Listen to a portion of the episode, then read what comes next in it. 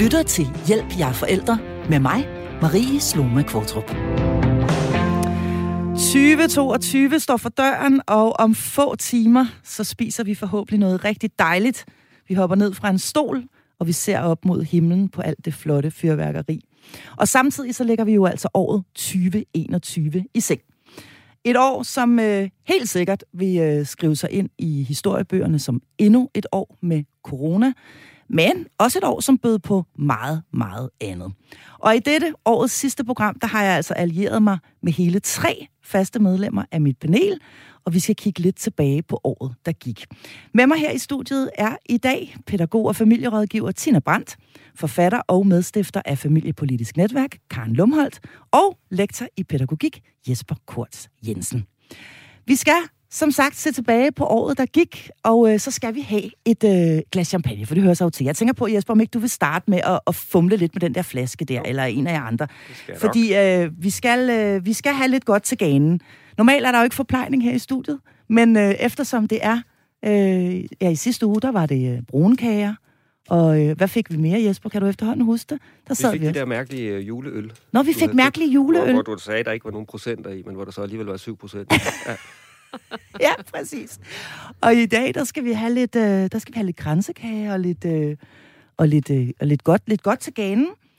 Og så skal vi, øh, og så skal vi øh, lige om lidt øh, høre en årets første jul, øh, nytårstale. Det er jo faktisk den første. Den kommer, den kommer før dronningen, før statsministeren. Ja, jeg vil, øh, godt, lige, jeg vil godt lige presse mig ind foran dem.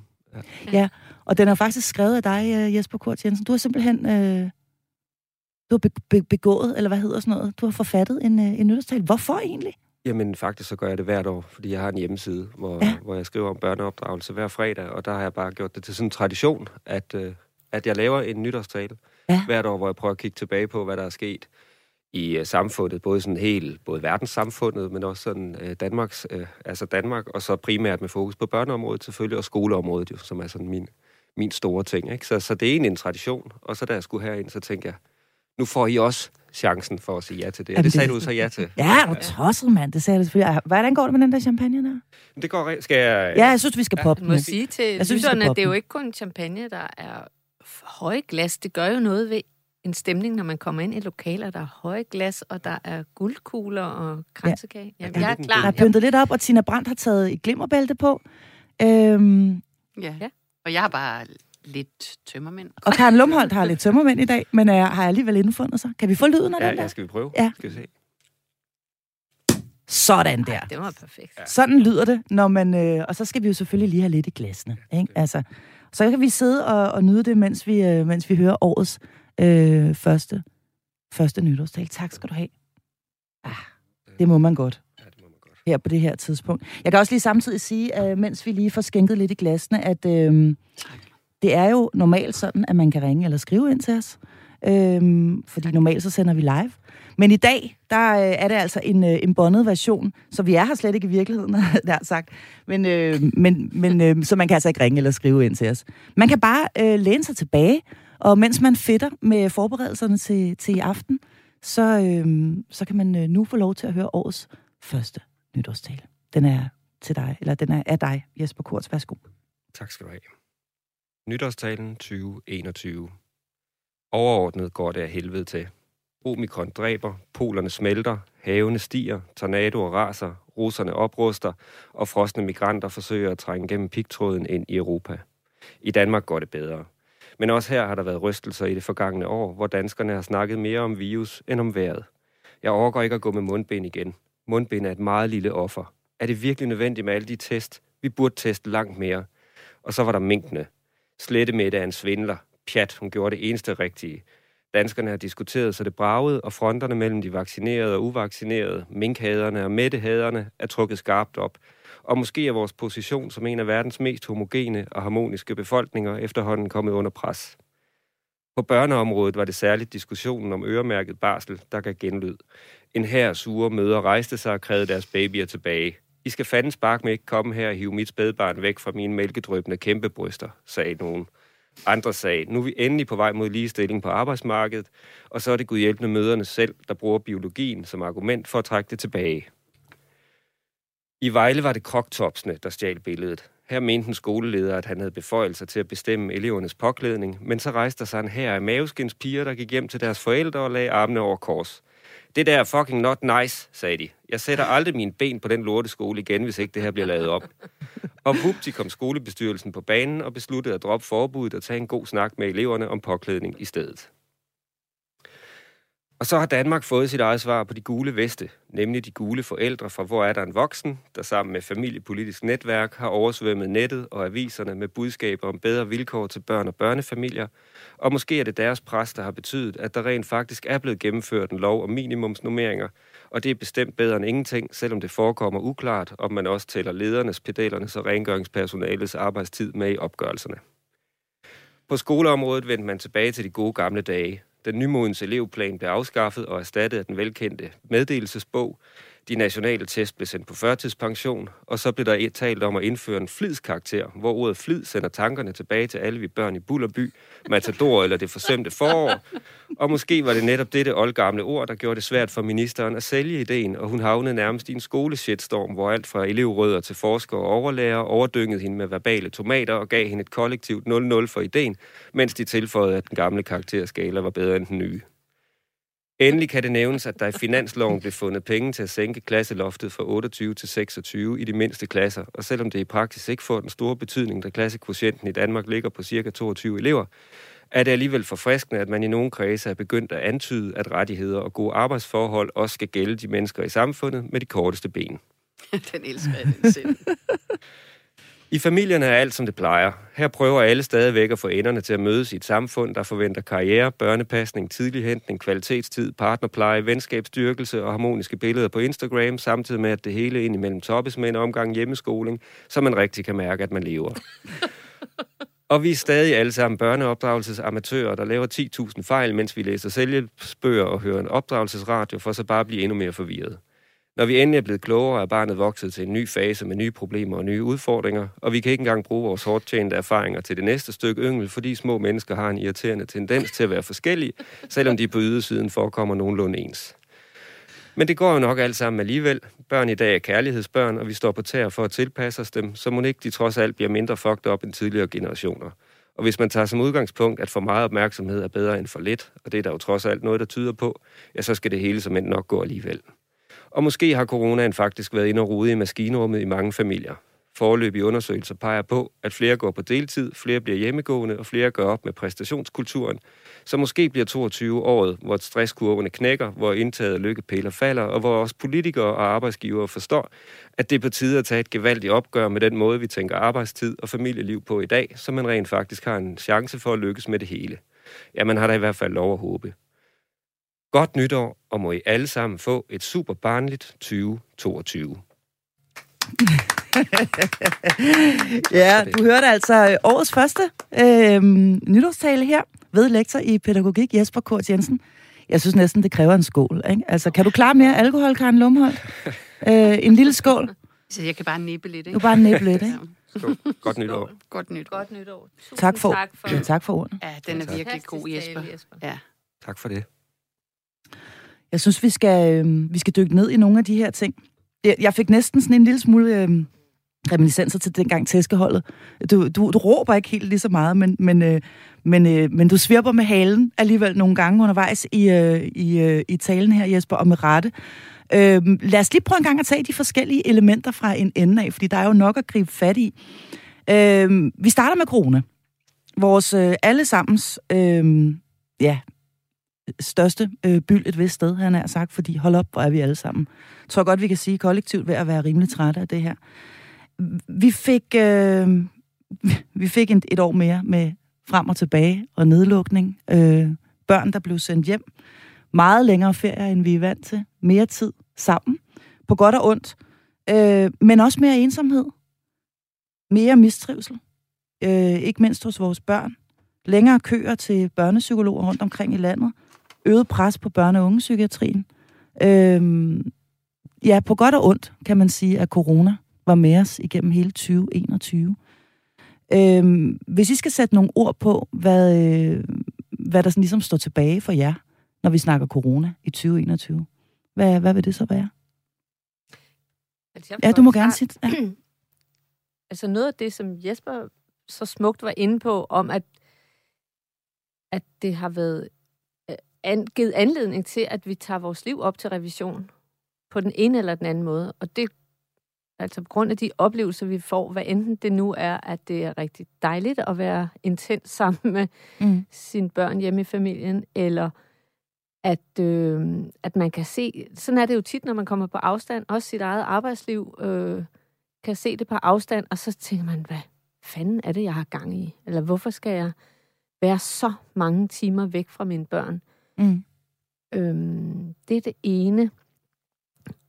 Og så øh, selvfølgelig også det, du er inde på om, om mistrivelsen. Altså, vi har jo også haft lejlighed til at se, hvad skete der med børnene, da de kom tilbage i skolen mm.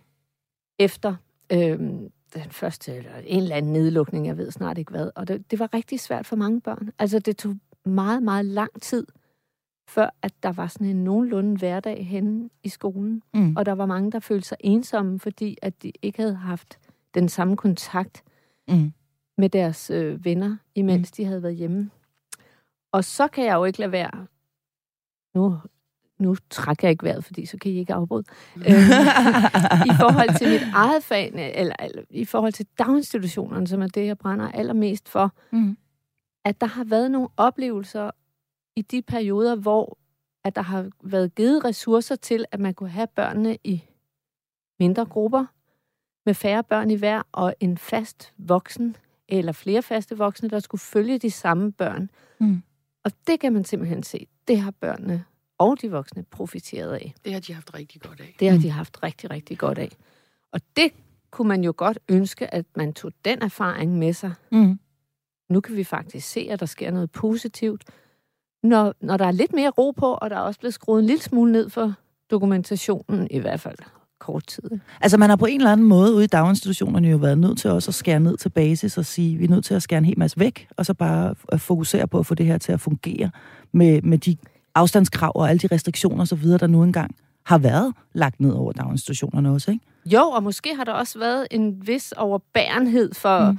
for, øh, for øh, administrationens side, eller fra styringsside, politisk hold, om at at pædagogerne ikke hele tiden skulle afrapportere, hele tiden skulle dokumentere, at der foregik en eller anden fornuftig udvikling, mm. men at det faktisk, og det synes jeg jo, det er tilstrækkeligt, at pædagogerne er til stede og nærværende og understøtter børnenes helt almindelige, normale udvikling. Mm. Det er jo lidt det, man også ser på skoleområdet faktisk, eller har set, at, at pludselig så fik skolerne en højere grad af frihed, end de har haft før, og man får nogle kortere skoledage, fordi det var nødvendigt, og man var mere ude, end man var tidligere. Mm. Og alt det der har jo ført til, at, at man har fået øjnene op for, at det ikke handler om at have den længst mulige skoledag, det handler om at have en skoledag med kvalitet, og der sker faktisk ikke noget ved at give skolerne noget, noget mere frihed til at indrette deres dage selv. Altså jeg tror, der er kommet midt i det her ekstreme mareridt, som ligesom kører som sådan en mørk sky over os alle sammen, mm. så er der da i det mindste nogle lyspunkter rundt omkring, synes jeg, mm. som man også skal, skal hive fat i. Ikke? Altså, vi kan hive noget, vi kan hive noget, lære, øh, noget læring ud af det.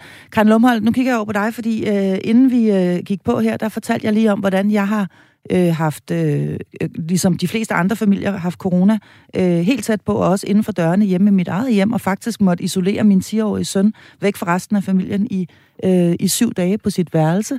Og du, da, du, du sagde til mig, øh, da vi talte om det her med, at det er jo, altså, det er jo også... En, en ting er vores fysiske helbred og corona, og så ved jeg lige skynde mig at sige, at han havde ikke et eneste symptom. Han var simpelthen ikke syg overhovedet, men han var altså desværre testet positiv lige op til jul. Men noget andet er jo øh, den mentale trivsel, altså vores mentale helbred. Øh, du sagde selv til mig lige før, at det tror jeg simpelthen ikke, jeg ville kunne gennemføre, det her med at isolere et barn. Hvad bekymrer dig mest, når vi taler øh, mental helbred hos vores børn lige nu? Nå, nu har jeg lige forberedt mig på at sige noget positivt om, hvad vi havde fået ud af corona. Nå, jamen, det må du gerne sige bagefter, men jeg, jeg synes egentlig, at denne her del af det også er vigtig. Ja. Jamen, det bekymrer mig med den her øh, isolere, isolation, fordi vi er jo sociale væsener, som øh, lever af, at der er nogle andre mennesker, der ser på os med levende øjne, og ikke bare gennem en skærm. Mm. Altså, øh, og, og jeg tror, at de børn og de unge øh, lider øh, meget under det her. Øh, jeg har så mest kontakt med de unge der i 20'erne, fordi det er den aldersgruppe, mine børn tilhører, og de har også været isoleret på skift. Mm. Og øh, selvom de jo så er så heldige at være isoleret sammen med en veninde eller en kæreste. Mm. Så øh, det, det, det er hårdt for dem også. At, jeg synes, det er hårdt for dem at hele tiden blive afbrudt i deres øh, drømme i forhold til deres uddannelse, Mm. i forhold til det sociale liv på uddannelserne. Øh, jeg tænker meget på de helt unge, men også på de helt gamle. Fordi de helt gamle, de har måske de sidste år her på jorden, og at de sidste år af deres liv skal henslæbes i ensomhed, det synes jeg også er meget trist. Mm. Og det samme gælder for de unge, som øh, er i den periode af deres liv, som skulle være den aller sjoveste og den aller fedeste. Mm. Ja, man må sige, at vi øh, 2021 blev endnu et år, hvor vi blev rigtig gode til at aflyse. Vi blev rigtig gode til at sige desværre. Øhm, det bliver ikke til noget. Vi blev også rigtig gode til at fortælle vores børn, at alt det, de glæder sig til, det, øh, det skulle de desværre ikke alligevel. Øhm, hvornår stopper det her? Altså, øh, er det noget, vi bare skal lære at leve med? At øh, der er sådan en usikkerhedsmagen omkring alt, hvad vi øh, planlægger og glæder os til? Og hvad vil du sige, Jesper Kors? Ja, der tror jeg, at jeg har den helt forkerte faglighed til at sige noget som helst skråsikkert om det. Fordi, ja, fordi hver, hver gang jeg tror, at det er ved at stoppe, så kommer der en eller anden ny variant et eller Præcis. andet sted i verden, som, Jeg tror godt, som jeg vil, det jeg, hele igen. jeg tør. Tør du sige- godt sige noget? det? Ja, Ja. jeg tør godt sige noget. Fordi jeg tror øh, ikke, det stopper. Nej. Øh, jeg tror, corona stopper, heldigvis, og vi lærer at leve med det. Øh, men jeg tror, vi får øh, nye tilsvarende problemer med zoonoser og med multiresistente bakterier. Og ting, som alt sammen er et udtryk for, at vi er for mange, vi lever for tæt, vi har for mange produktionsdyr, og derfor opstår de her zoonoser blandt andet.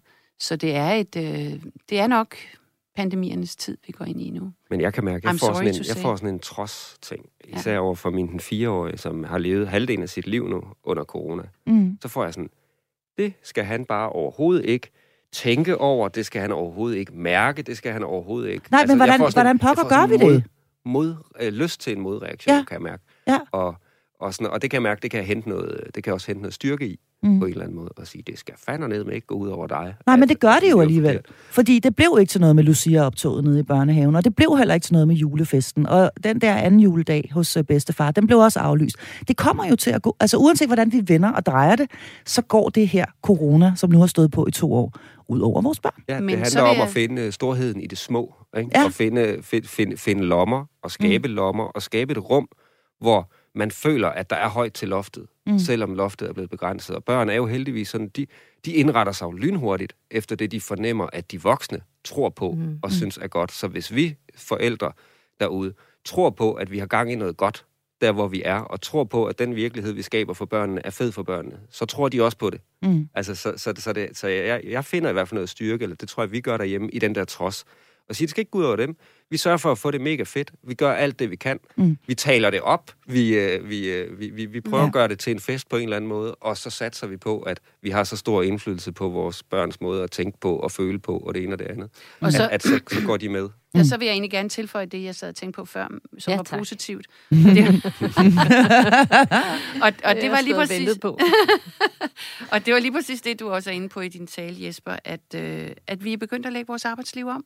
Mm. Jeg har besøgt så mange øh, familier, også her i forbindelse med alle de her forskellige julefestligheder, som gudskelov er blevet gennemført. De fleste af dem i hvert fald. Øh, at øh, folk er begyndt at arbejde meget mere hjemme, øh, der hvor det kan lade sig gøre. Det er klart, hvis du står i butik, så kan du ikke rigtig arbejde hjemme. Eller hvis du står på en fiskefabrik, så kan du heller ikke stå og filetere rødspætter ude i bryggerset. Men, men, øh, men altså, der er jo rigtig mange funktioner, i, fordi danskerne har mange sådan nogle jobs, der foregår foran en computer. Og der er rigtig mange, øh, der er begyndt at arbejde hjemme, sådan noget, der hedder 2-3. To dage hjemme, tre dage på jobbet, tre dage hjemme, to dage på jobbet. Eller flexer ind og ud alt efter, hvad de nu skal. Skruet ned for rejseaktiviteten, øh, holder mange flere møder på online osv. Det er positivt også for børnene. Mm. Mindre Mm. pendlertid. Mm. Altså, hvis, hvis der er noget, man siger godt nok, vi har aldrig tilbragt så meget tid sammen med vores børn som nu. Ja, men altså, halvdelen af tiden, der tænker vi på vores arbejde, selvom vi er derhjemme, ikke? Mm. Øh, og rigtig, rigtig meget tid tilbringer vi i en pendlerkø, eller sådan har det i hvert fald været. Pendlertiden er steget sindssygt meget de senere år, ikke? Og er gået fra, fra familierne. Og nu lader det til, at pendlertiden, den øh, bliver bragt ned igen. Mm. Så noget dejligt. positivt der også, kan man sige, for miljøet i virkeligheden. Ja. Og så i Corona forhold- var, var, var, en, var en god ting for miljøet. I forhold til det, du siger, Marie, om at der er så meget, der er blevet aflyst. Men Mm. mm. vi har jo ved Gud stået i det her studie mange gange og talt om, at vi er nødt til at skrue ned for alle de der aktiviteter, og børnene har ikke godt af det. Mm. Og børnene, øhm, som jeg plejer at sige, de, de ved ikke, at der er et alternativ. og de tager så meget farve af de voksne stemninger, som at, ja, det jeg hører, du siger, Jesper. Mm. Så det er bare så vigtigt, hvordan de voksne agerer i det. Mm. Og hvis de voksne synes, der er højt til loftet, Mm. øhm, så synes børnene det også. Mm. Jeg tror også, hvis, hvis, hvis man som barn oplever to glade forældre og vokser op i sådan et miljø, så kan man sagtens undvære Lucia-optog og store Eller en glad forælder. i- Det kan jeg også ja, gøre det. Ja, ja, ja, ja, ja. Øh, eller i hvert fald en forælder, der hanker op i sig selv. Jeg vil sige, at øh, det er fuldstændig rigtigt, hvad du, hvad du siger, øh, øh, Tina Brandt, i forhold til, at børn jo ikke øh, nødvendigvis har de samme forventninger, som vi voksne vi har. Jeg har lyst til lige at fortælle en lille anekdote, fordi jeg har en øh, søn på fem år, som skulle gå et meget traditionsrigt øh, Lucia-optog. Det er nemlig sådan, at i hans institution, der er det de børn, der skal til at starte i skole, der får lov at gå Lucia-optog. Og det ved de jo, og det glæder de sig til i alle de år, de går der. Mm. Øhm, og i år, der var der jo så vores, øh, vores, øh, vores ven øh, corona indover. Så det blev altså til, at, at øh, forældrene ankom og stod nede på legepladsen med behørig afstand. Og så er der ligesom en, en trappe ned fra børnehaven, der går ned på legepladsen. Der kom børnene så frem. De havde et lys, et, et lille elektrisk lys i, i hænderne, og de havde de her fine kjortler på. Og så stod de på trappen og sang øh, Lucia-sangen. og den tog de så for der skulle, at det ikke skulle være overstået på 20 sekunder, så tog de den tre gange i træk. Og da det så var overstået, så sagde lederen af institutionen, tusind tak, og så klappede vi alle sammen, og så gik de ind igen. Og for mig, der stod jeg, jeg, jeg stod og- småtudede lidt, og synes det var så synd, de ikke fik lov at gå, og der ikke var den der sædvanlige hype, hvor at der var mørkt, og de kom gående, og man kunne høre stemmerne langvejs fra, som nærmede sig mere og mere, og så videre. Men min søn, øh, da vi gik hjem derfra, det vil sige, det hele, hele arrangementet samlet tog jo måske et kvarter, så sagde han, det var det fedeste, mor. Det er det fedeste, jeg nogensinde har prøvet. Mm.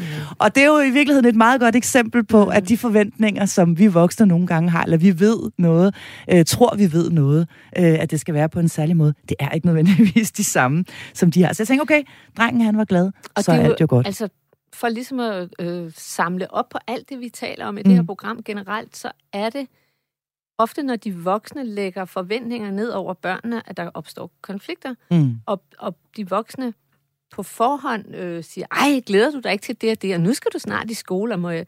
Nå, har du valgt en skole? Alt det der, hvor de voksne propper noget ind i børnene, som børnene skal leve op til. Så, øh, så børnene ikke kan opleve på, på deres egne præmisser. Så i virkeligheden er det en, en, en, en læring om... Jeg vil sige, jeg har selv taget, taget to ting med mig. Og det ene har jeg egentlig lært for mange år siden, det er det her med at lade være at love noget, før man er sikker på, at det bliver.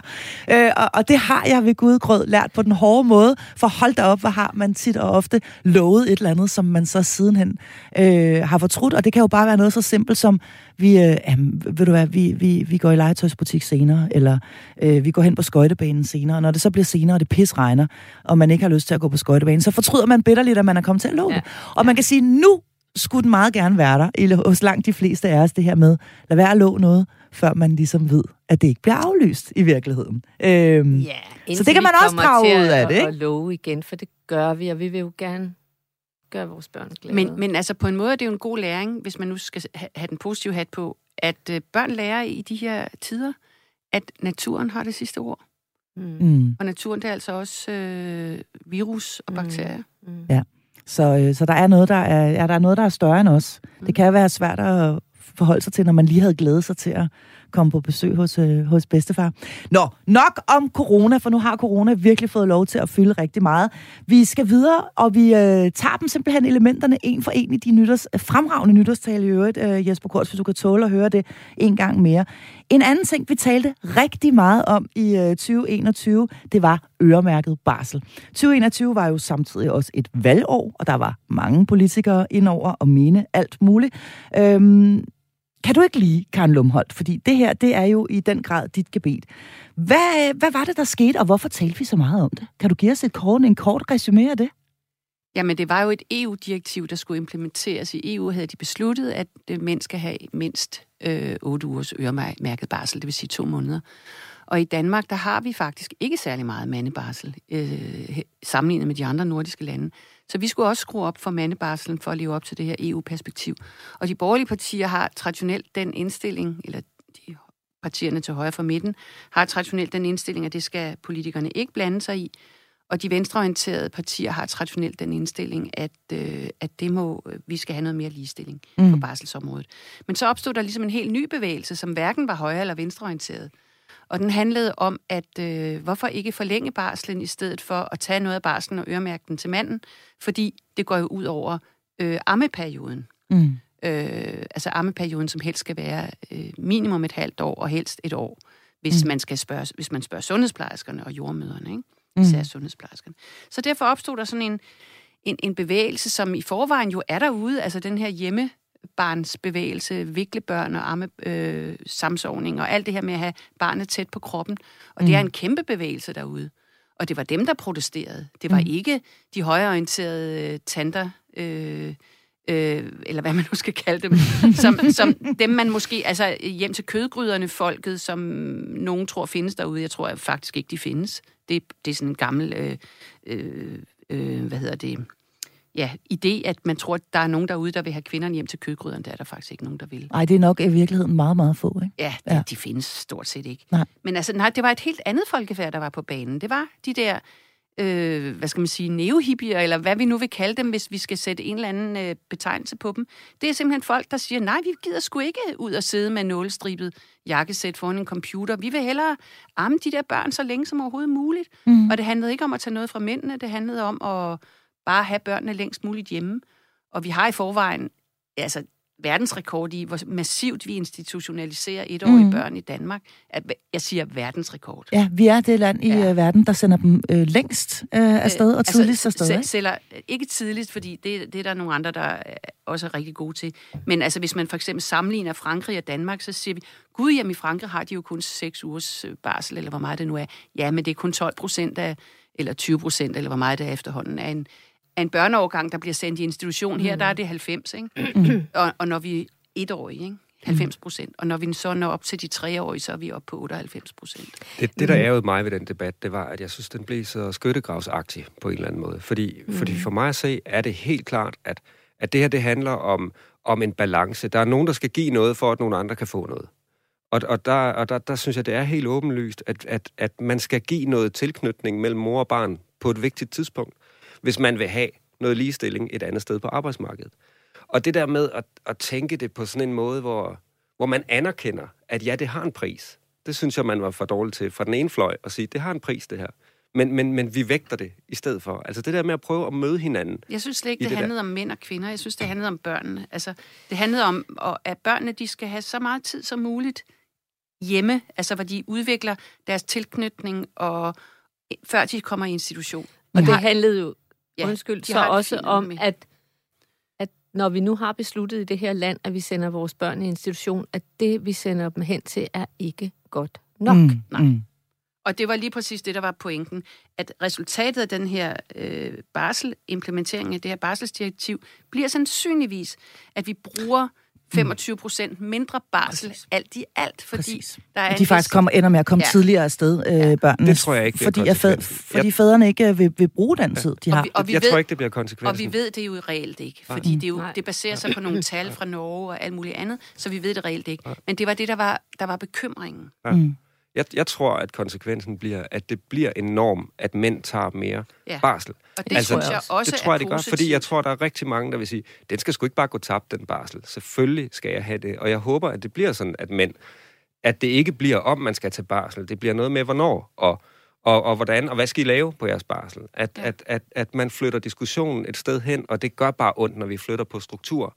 Fordi mm. vi bliver nødt til at tage fra nogen for at give til noget, nogen, nogen andre. Men jeg tror, det er vigtigt, at at Danmark kommer med på vognen her, fordi det er jo en, det er jo en, en kæmpe europæisk bevægelse, det her, og vi, vi, vi, vi er bagud i forhold til mænd, der går med barnevogne med helt små babyer. Og vi er, vi er, bagud, vi er bagud ja. når det handler om ligestilling på arbejdsmarkedet. Og, altså, og det, der er og kæmpe det er jo, efterslæb Og der. det er jo sindssygt at forestille sig, vi, vi har sådan en selvopfattelse i Danmark om, at vi er enormt langt frem på ligestilling. Det er vi overhovedet ikke. Vi Nej, I hvert fald ikke, hvis vi kigger til vores uh, naboland Sverige, fordi det var jo altså også et af argumenterne, det, det, det, at vi kunne jo lade være med at tage fra nogen og give til nogle andre. Man kunne simpelthen bare forlænge ja. slet og ret. Øhm, og øh, nu nævnte du, at øh, Danmark har fået sin helt egne øh, gule veste. Altså de her, øh, for det har jeg egentlig lyst til at bringe det frem til, den her spirende aktivisme, som vi ser ude i øh, vores samfund, blandt andet hashtag, hvor er der en voksen, Tina Brandt, som jo altså gjorde sig endnu mere synlig, end de var i forvejen her i, øh, i det forløbende år. Blandt andet diskussionen om øremærket barsel, men jo også, og i særdeleshed, når vi taler minimumsnummeringer, som var et andet emne, vi øh, brugte rigtig meget tid på at debattere. Hvorfor blev denne her, øh, hvorfor blev denne her aktivisme overhovedet aktuel? Vil du sige noget kort om det, Tina Brandt? For du kender jo øh, øh, de her øh, græsrodsbevægelser rigtig godt. Ja, og historien. Jeg tror, det er et, sammensurium af, af mange små detaljer. Altså for at sige, vi har jo lavet et helt program om minimumsnummeringer, men noget mm. af det, som, som der skete, øh, at den her bevægelse opstod, var, at den fornemmelse, som rigtig mange forældre har haft, når de har været i daginstitutionen for at aflevere eller hente deres barn, mm. en fornemmelse af, at det her er ikke godt nok, og hvorfor er der så mange børn, og hvorfor er der så mange, der græder, og, og hvorfor er der så stor udskiftning i personale. Den der fornemmelse af, at, øhm, at det, det er ikke, som det skal være, den fik de vidshed for øh, ved en del øh, tv-udsendelser, der kom i 2019. Mm. Ja. Og så øh, takket være familiepolitisk netværk og Facebook, er der en mulighed for at mobilisere sig, som man aldrig har kunnet før i tiden. Mm. Øhm, så der var simpelthen sådan et momentum, og jeg hørte en i en podcast kalde det Den Perfekte Storm. Mm. Øh, og så er der sket det, som... Må jeg, må jeg være ubeskeden at sige, at to af de tre, der sidder i det her panel lige nu, var med øh, til at, at lave de der tv-udsendelser? Ja.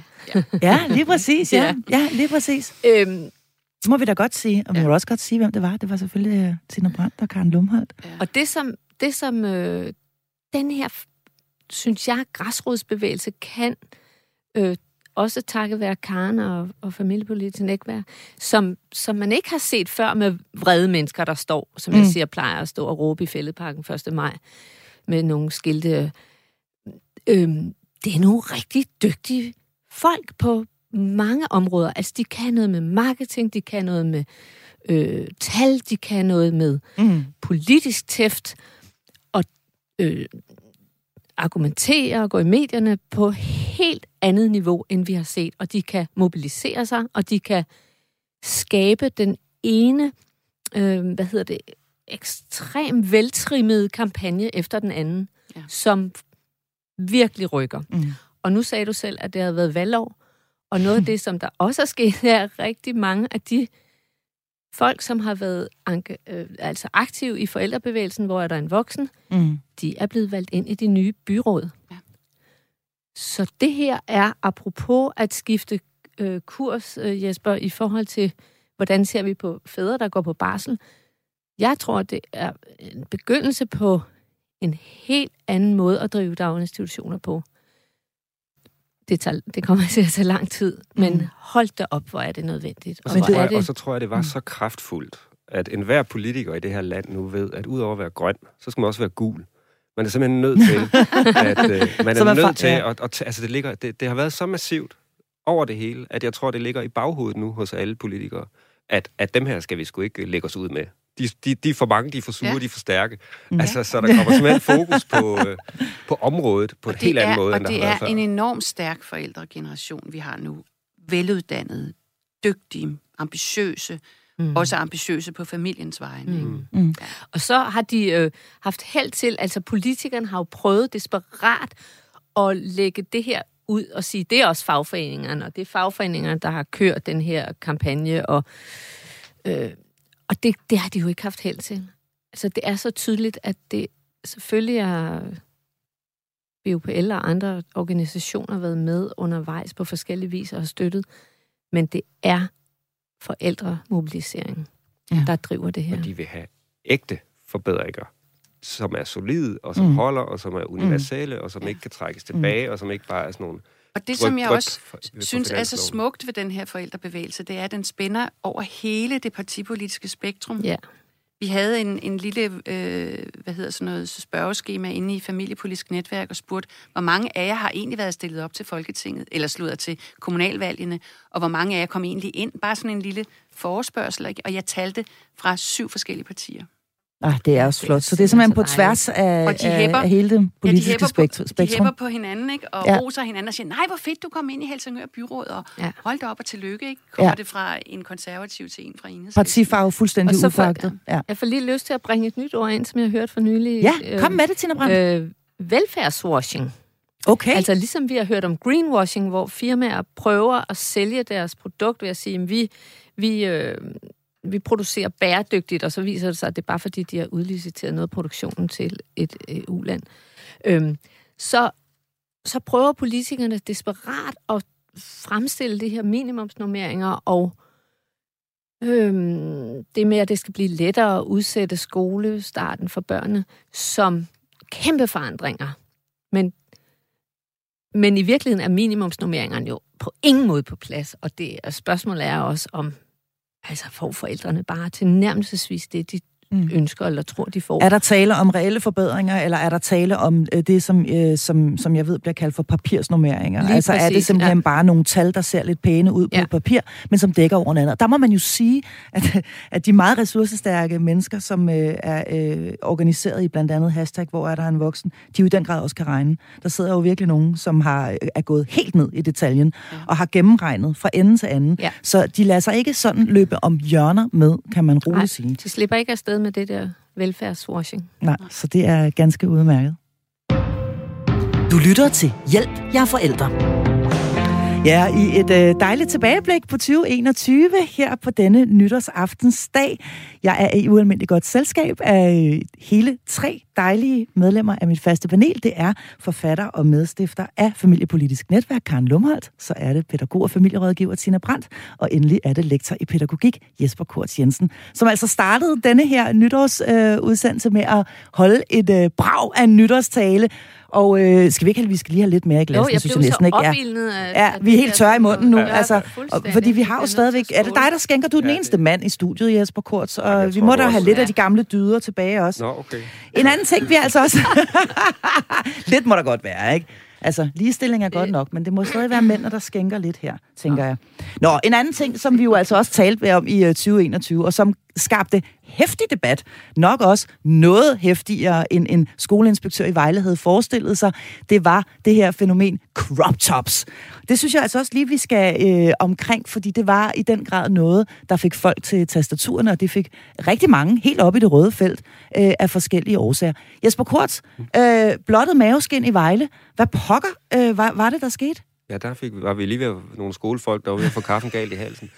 Hvad, hvad var det lige, der skete? Der, ja, hvad var det lige, der skete? Ja, og der skete jo det, at vi fik en vidunderlig mulighed for pludselig at diskutere, hvad er det for en skole, vi vil have, og hvor går grænsen mellem, hvad skolen skal beslutte, og hvad man skal beslutte i, i hjemmene. Ja.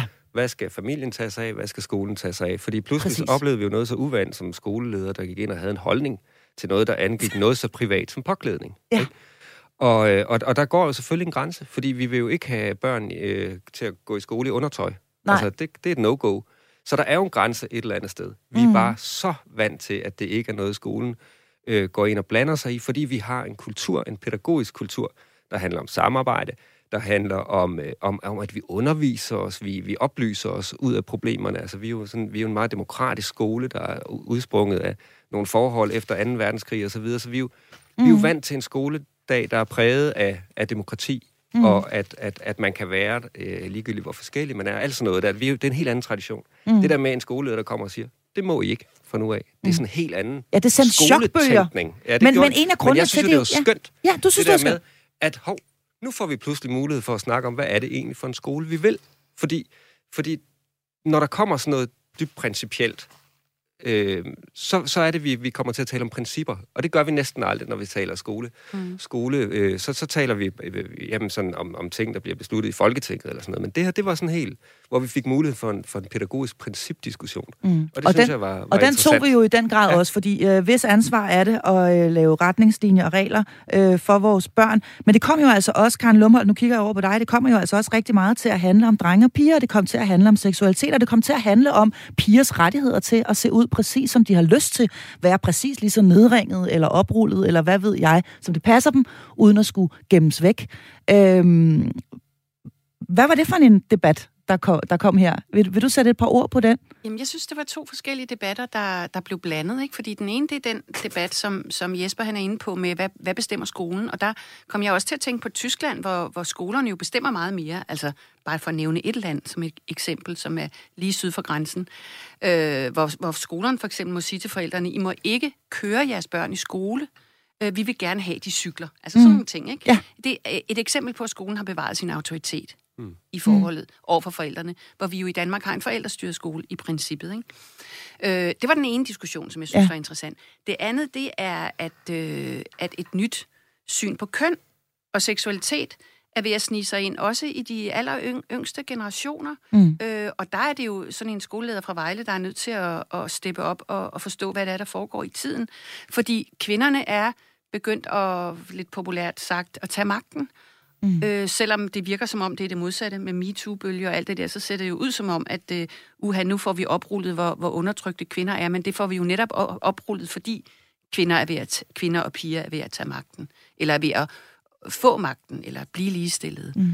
Og, øh, og det betyder så også, at, øh, at det der syn på kvindekroppen som en, et objekt er ved at ændre sig. Så kvinderne vil tage deres krop tilbage og siger, at vi vil selv bestemme, ja. hvordan vi skal se ud. Ja. Det kan godt være, at det giver nogle konnotationer eller nogle associationer til noget seksuelt, mm. men det er faktisk os, der bestemmer. Mm. Eller også er de bare underlagt et tilfældigt modefænomen. Og det er jo det, der, det er, jo det, der er spændende, og det er jo ja. de diskussioner, der er spændende. Ja, og, og måske er det begge dele på ja, en måske gang. er det det. Fordi... Og, jeg, og jeg håber, der er rigtig mange lærere, der benytter den her lejlighed til at sige, det her, det skal vi have et rigtig solidt undervisningstema om. Hvad er det, der sker med seksualisering i det offentlige rum? Hvad er det for nogle billeder, vi har på kroppe? Alt det der. Så de piger, jo. så man er sikker på, at de vælger deres påklædning på et oplyst grundlag. Mm. Ja. Fordi lige nu, hvad er, jo, fordi, det, hvad er der fordi, egentlig i spil nu? Ikke? Fordi mm. det er jo sikkert, det er jo flere forskellige ting, der er i spil på samme tid. Ikke? Der er en seksualiseret kropskultur, eller det har der været, altid været, øh, i hvert fald så længe jeg kan huske. Ikke? Og samtidig så er der, har der været en pornoficeret kropskultur de sidste måske 20 år. Og nu er der så ved at, og, altså vi kender det fra de her nyfeminister, nybølgefeminister, en kultur, hvor de siger, jamen vi vil have lov til at benytte vores seksualitet mm, i det mm. offentlige rum, Præcis. men på vores præmisser. Ikke? Mm, så det er ligesom de tre ting, der blander sig. Det kan mm. godt være vanskeligt at, at holde tingene ud fra hinanden. Ja, og så er der forskellige grunde til, at de har, ja, de har Og så er der en, en modeindustri, som profiterer på det hele. Og så er der mm. hele det der historiske aspekt om, at altså, ting tager tid at forandre. Og for 100 år siden, der var det en ankel det mest øh, erotisk provokerende, en kvinde kunne. ja. Øh, ja. Man skulle sidde sidelæns på sadlerne, fordi at kvinder måtte ikke gå i bukser, og det var upassende mm. at sidde overskrevs på en hest. Og så havde jeg en samtale med min svigerinde om pigekoret, altså ikke, at vi skal åbne hele den diskussion, men når vi har stået der nytårsaften, apropos at se de yndige piger, hvem er det så, der kommer i fokus i nærbilledet? Det er den smukke pige. Du har talt om Lucia-optog. Mm. Altså, jeg har aldrig været Lucia Brud, fordi det var den højeste, lyseste blondine, der skulle gå for. Mm. Sådan var det. Så jeg tror, at vi præger vores børn sådan subtilt med øh, et kønsrollebillede. Og øhm, jeg, jeg vil anbefale alle at gå ind og høre Kulturkanylen med Kirsten Birgit Schøtzgrads hvor hun taler om motormille. Ja. For motormille fremstår sådan rigtig sej i børneudsendelserne, mm. og hun har øh, kedeldragt på og sådan noget. Men hver gang, at motormille skal lære noget om en maskine, så er det en mand, der fører maskinen. Og når hun skal lære noget om helikopters rotationer, så, så er der sådan en skole øh, setup, hvor hun sidder og keder sig. Så det er også et billede på, hvad er det at være pige. Og at det altså tager rigtig, rigtig lang tid at flytte noget fra et sted til, øh, til og, et andet. Og det ligger så indgroet ude i institutionerne, ja. at man opdrager børn på en, eller piger på en måde, og drenge på en anden måde. Det er virkelig mm. nogle langsomme bevægelser. Det ja, her, det er det godt. Men, øh, og jeg vil ja. bare ønske, at man i stedet for at overfalde dem, der kommer til at sige, ej, hvor er du fin i lyserød, eller mm. andet, og så er der nogen, der løfter pegefingeren og siger, sådan, sådan er det ikke længere korrekt at sige. Altså, så synes jeg, at vi skal være lidt mere overbærende over for hinanden. Ja. Der, er, der er en stor bevægelse. Det er sådan på de helt store pladetektoniske niveauer, at tingene er ved at flytte sig, og kvinderne mm. er stille og roligt ved at tage magten. Don't worry. Ja, men det skal jeg, nok men, komme af sig selv. Er det det, du siger, Karen Men jeg kunne, godt, jeg kunne godt tænke mig, at institutionerne bliver lidt bedre til at understøtte det. Faktisk. Altså Ja. børnehaver og skoler for den sags skyld, be- be- begyndt at tage det lidt mere på sig, og få lidt mere blik for, at det er fedt at være en, en kraftfuld, øh, vildt lejende pige, og det er okay, at man er en dreng, der leger med dukker. Altså, jeg synes godt, Det vi kunne stille, også.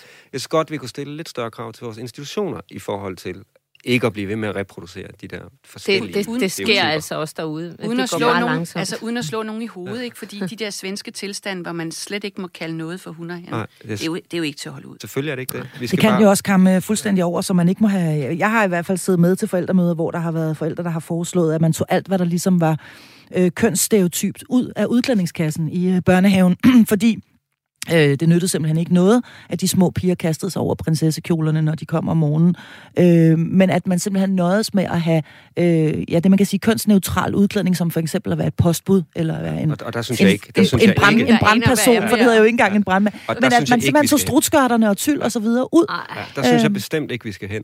Men jeg synes bare, vi skal, vi skal, vi skal, vi skal måske bare have lidt, lidt færre pige-pyjamas overnatninger og lidt færre øh, vilde drengeture. Altså måske skal vi bare være lidt bedre til at invitere alle med til de forskellige ting, så børn Mm. mm. får en mulighed for at finde ud af, hvem de er, i stedet for at blive proppet ned i nogle kasser.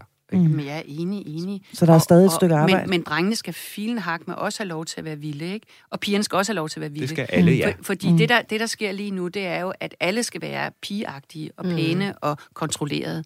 Mm. Og det, det går rigtig meget ud over nogle børn. Mm. Øh, jeg har selv haft to drenge, som jeg synes er blevet ekstremt undertrykt. Ja. Hvordan, der- mener, du, ej, hvordan der- mener du, det er blevet undertrykt? Jamen, deres, øh, deres øh, maskulinitet er blevet Ja, undertrykt. altså i, der har simpelthen ikke været plads til, at Ja. de kunne udfolde sig ordentligt, eller sådan Ja. være, få lov at være vilde nok Ja. i virkeligheden. Ja, Nej, der- men, men, men omvendt synes jeg, altså min ene dreng havde da også nogle ekstremt sådan flamboyante, nogen vil kalde det feminine sider. Han elskede glitter og, og, og glimmer og elskede at klæde sig ud og sådan noget. Og det blev da også undertrykt. Altså, altså alt, der ligesom var flamboyant og voldsomt og kraftfuldt, blev undertrykt, synes jeg, i børneinstitutioner og, og skole. Mm. Øh, og det, og det, det handler slet ikke om køn. Det handler om, at man i det hele taget ikke må, må være voldsom. Og det synes jeg er en femininisering af, på et eller andet niveau af en femininisering Men, af men, vores men institutioner. omvendt, så oplever jeg altså også, at det bare ikke er særlig nemt at være en vild pige, for Ja. eksempel. Altså, Det er slet ikke nemt at være Nej. vild. Jeg taler Det er slet af ikke erfaring. det, Nej, må jeg, jeg og bringe noget ind her, som er meget... øh, Ja, selvfølgelig som passer rigtig godt til det, vi taler om, fordi noget, som har chokeret mig i min research til en bog, jeg er ved at skrive, øhm, det er, at apropos plads, i Danmark har børn halvt så meget plads som i øh, Norge, og øh, en tredjedel så meget plads, som man har i, i dele af Tyskland, og, øh, og, og øh, ind i Sverige. Altså kravene til kvadratmeter i institutionerne er vidt forskellige, og i Danmark har vi de absolute mindste kvadratmeterkrav. Så det er, når alt for mange børn skal passe ind på alt for få kvadratmeter, at vi heller ikke har plads til at være Ja. vilde. Og så Mm. skal de bare sidde foran en computer, for så sidder de stille. Så sidder de stille, Ja. ja. og så og det, det har jeg jo sagt mange gange, vi skal ikke have flere voksne inde i de institutioner. Vi skal have færre børn. Vi skal ikke have børn. plads. ikke? Mindre grupper og færre børn. Og så måske nogle, øh, nogle bedre øh, udearealer her og der Og også, det er ikke? derfor, det er fint nok, at vi sender nogle af børnene hjem Det er fint nok, at vi sender nogle af børnene hjem. til deres forældre. Ja, Ja. nu her i, øh, i øh, disse coronatider. Ja, både i corona, Nå, men men også også øh, i, i det løbet af et helt barneforløb. Ikke? Altså, Ja, at vi- nogle af dem simpelthen kommer Ja. hjem og bliver passet hjemme i Ja. stedet for, fordi der er for mange allerede. Hvem siger, at 98 procent af alle børn skal i institution? Ja, lige præcis. Måske er 10 10-15 procent af dem kan måske bedre lide at være derhjemme. Vi skal lige omkring en øh, sidste ting, som øh, i den grad også vækkede stærke, øh, vækkede stærke følelser i os øh, her i, øh, i sommer. Det var nemlig, da EM blev skudt i gang, og øh, vi alle sammen for åben skærm på direkte tv var vidne til, at Christian Eriksen drættede om på banen. Det her, det øh, på en eller anden mærkværdig vis, så blev det et samlingspunkt for hele nationen. Nu kigger jeg over på dig, Jesper Ja, ja. Jensen. Har du lyst til at sætte et par ord på, hvorfor at det her blev så øh, epokegørende en, øh, en, en begivenhed? Det er jo, som jo heldigvis endte lykkeligt, kan man sige. Ja. Manden overlevede. Men hvad var det, der skete her? Ja, men det, jeg synes, der er så mange ting, jeg ved næsten ikke, hvor jeg skal starte. Men mm. for det første, så er det jo første gang, vi nogensinde har en EM-slutrunde i Danmark. Og vi har været igennem et coronaforløb, hvor ingen folk må noget. Mm. Og Mm. vi higer efter sociale samlingspunkter. Ja, vi vil gerne være sammen med hinanden. Ja. Vi vil gerne have noget at være fælles om, og vi vil gerne være glade, og vi vil gerne alt muligt. Så jeg tror, der var enorme forventninger til den kamp og til den begivenhed, og det ene og det andet. Og folk, der ikke normalt så fodbold, så også med fra start af. Der var sådan virkelig, alt var kørt op til det store brag. Og så sker det her. Og mm. det er jo ikke engang, har jeg også tænkt over, det er jo ikke engang sådan en national ting. Det er jo en international ting, det her. Der sidder mennesker fra hele verden mm. og oplever noget traumatisk. Og oplever, fordi der er jo masser, 100.000 vis af mennesker, der kender Christian Eriksen alle mulige steder i verden. Mm. Så det er, jo, det er jo også den vildeste person, det her kan ske for. Fordi mm. alle, rigtig mange, har en eller anden, en eller anden forhold til ham. Mm. Og så falder han om der, og pludselig fra et splitsekund, fra en kæmpe fest, så skal vi til for rigtig mange børns vedkommende, og for rigtig mange menneskers vedkommende, til at forholde os til døden. Altså, mm. at det bliver sådan, fuck, han er død. Mm. Fordi og for mange mennesker er det her, det var deres første møde med døden. Altså for mange børn, mm. i hvert fald. Ikke? Der har døden altid været noget abstrakt, noget der skete for en hamster, eller sådan et eller andet. Ikke? Mm. Men, men pludselig, så, altså, der er jo virkelig mange børn, hvor det her bliver deres første oplevelse med døden. Fordi det tror de, og de ser, hvordan forældrene tror, at manden er død. For det troede mm. vi. Mm. Altså, og så ser børn, hvordan voksne reagerer, når der kommer et uventet dødsfald. Og mm. det er stærkt. Det er voldsomt stærkt. Altså, ja. jeg var selv ude at se kampen hos, hos nogle af mine venner, men min, min, min drenge var over hos øh, deres mor og morfar. Og den store, han var heldigvis et helt andet sted, så han, øh, han opfattede det ikke. Men den lille på fire der, han spurgte mig mange gange de efterfølgende dage, ham der, øh, øh, når jeg så sad så, så andre kampe, så spurgte han, spiller ham der, der havde det dårligt i går, spiller mm. han i dag? Ja, ja. Fordi han, han vidste godt, at vi havde sagt til ham, at han er okay, og han har det godt, og sådan mm. noget, ikke? Men og heldigvis han, men, kunne vi jo sige det. Men han vidste ja. ikke, om han kunne tro på det. For den reaktion, han havde set fra de voksne, var så voldsom, at han var godt klar over, der var noget her, der var helt galt. Mm. Og der var mange dage bagefter. For han er jo okay, sagde han. Altså sådan, det skulle han, han er bekræftet. jo okay, ham ja. der, der på banen, der gjorde det der, ikke også? Mm. Altså han, det, det var så voldsomt, og, og, og det tror jeg bare er sket rigtig, rigtig, rigtig mange, i rigtig, rigtig mange hjem, mm. at nogle børn har fået deres første kendskab, eller sådan møde med døden, som så heldigvis ikke, ikke blev, mm. men, men voldsomt stærke reaktioner. Det var helt utroligt, synes jeg. Og så, at det så hele ender så mærkeligt lykkeligt. Det er jo rent H.C. Andersens senere ja. på, på sommeren, ikke? men det var en vild sommer, og der må sidde mange børn og tænke, fodbold, det æder med med sindssygt. Jamen altså, det, det vælter jo ind med... det, det er det vildeste glæde, og det vildeste ja. sorg, og det vildeste ja. alting. Altså. Jamen altså, Hollywood kunne ikke have gjort det bedre. Nej, det kunne det altså ikke. Nej, det var, en, øh, det var en vild fortælling, vi fik der, hvor ja. vi jo altså, som du også siger, Jesper Kort, har været lukket ned, og hvor vi i den grad bare higer efter at komme ud og være sammen med hinanden, og kunne kramme hinanden igen, og kunne stå tæt, og kunne synge, og så videre. Mm. Og næsten, øh, du siger, Hollywood kunne ikke have gjort det bedre, øh, Karen Lumholdt. Og det endte jo altså også med at blive et enormt samlingspunkt for os danskere. Øh, vi hyldede dem jo som de største helte, de her øh, landsholdsspillere altså, og altså, det lyder kynisk, det lyder kynisk, når jeg siger, Hollywood ikke kunne have gjort det bedre. Men altså læg mærke til, at der også er altid et element af død mm. og, og genopstandelse mm. i de fleste store Hollywood-film. Og lykkelige slutninger. Det skulle jeg, bare være jeg, finalen. Jeg, jeg kan ikke lade være at tænke, apropos når vi taler om, hvad, hvad, hvad kan vi profitere af i forhold til corona, gudskelov, alt er godt med Christian Eriksen, og han er begyndt at træne igen og sådan noget. Øhm, men det at have en lejlighed til at tale med sine børn om noget så alvorligt på et alt andet lige i forhold til et menneske, som barnet ikke er tæt på. Mm. Det, er jo, det, det har jo været en gave, mm. fordi det er de store spørgsmål, som børnene begynder at filosofere over i sådan en situation. Mm. Og der havde vi i hvert fald, kan man sige, en øh, i citationstegn perfekt anledning til at, at få, få startet nogle af de uh, samtaler om, hvad ja, livet uden, også indebærer. Uden at det var børnenes ja. egen onkel eller morfar eller noget. Ja. ja. Godt, nå, men altså, vi, uh, vi når desværre ikke mere. Vi skal, vi skal sige, uh, ja, det, tiden går jo bare hurtigt i godt selskab. Uh, vi skal skåle, synes jeg, og så skal vi uh, sige tak til, uh, til dig, som lyttede med i året, der gik. Uh, jeg vil også gerne lige... Skål, Karen. Vi, uh Skål. Jeg vil også gerne sige tusind tak til programmets øh, Facebook-gruppe, og lige komme med en opfordring til at melde sig ind, hvis man har lyst. Vi skåler også lige ud i regiet derude, hvis øh, du kan høre. Skål til dig, Sarah Luna, der sidder ude i regiet. Tusind tak til dig, som enten skrev eller ringede ind til os i øh, året, der gik. Øhm, og her fra studiet, der øh, har jeg næsten kun tilbage nu at sige tusind tak til øh, tre fantastiske medlemmer af mit faste panel, nemlig pædagog og familierådgiver Tina Brandt, forfatter og medstifter af Familiepolitisk Netværk Karen Lumholdt og lektor i pædagogik Jesper Korts Jensen. Mit navn er Marie Slummer Kvartrup, og øh, jeg og mit forrygende panel er tilbage hver fredag i hele 22, øh, 2022, når klokken den er 11.05. Rigtig godt nytår. Godt nytår. Godt nytår. Godt nytår. Godt nytår. Skål. Skål. Skål.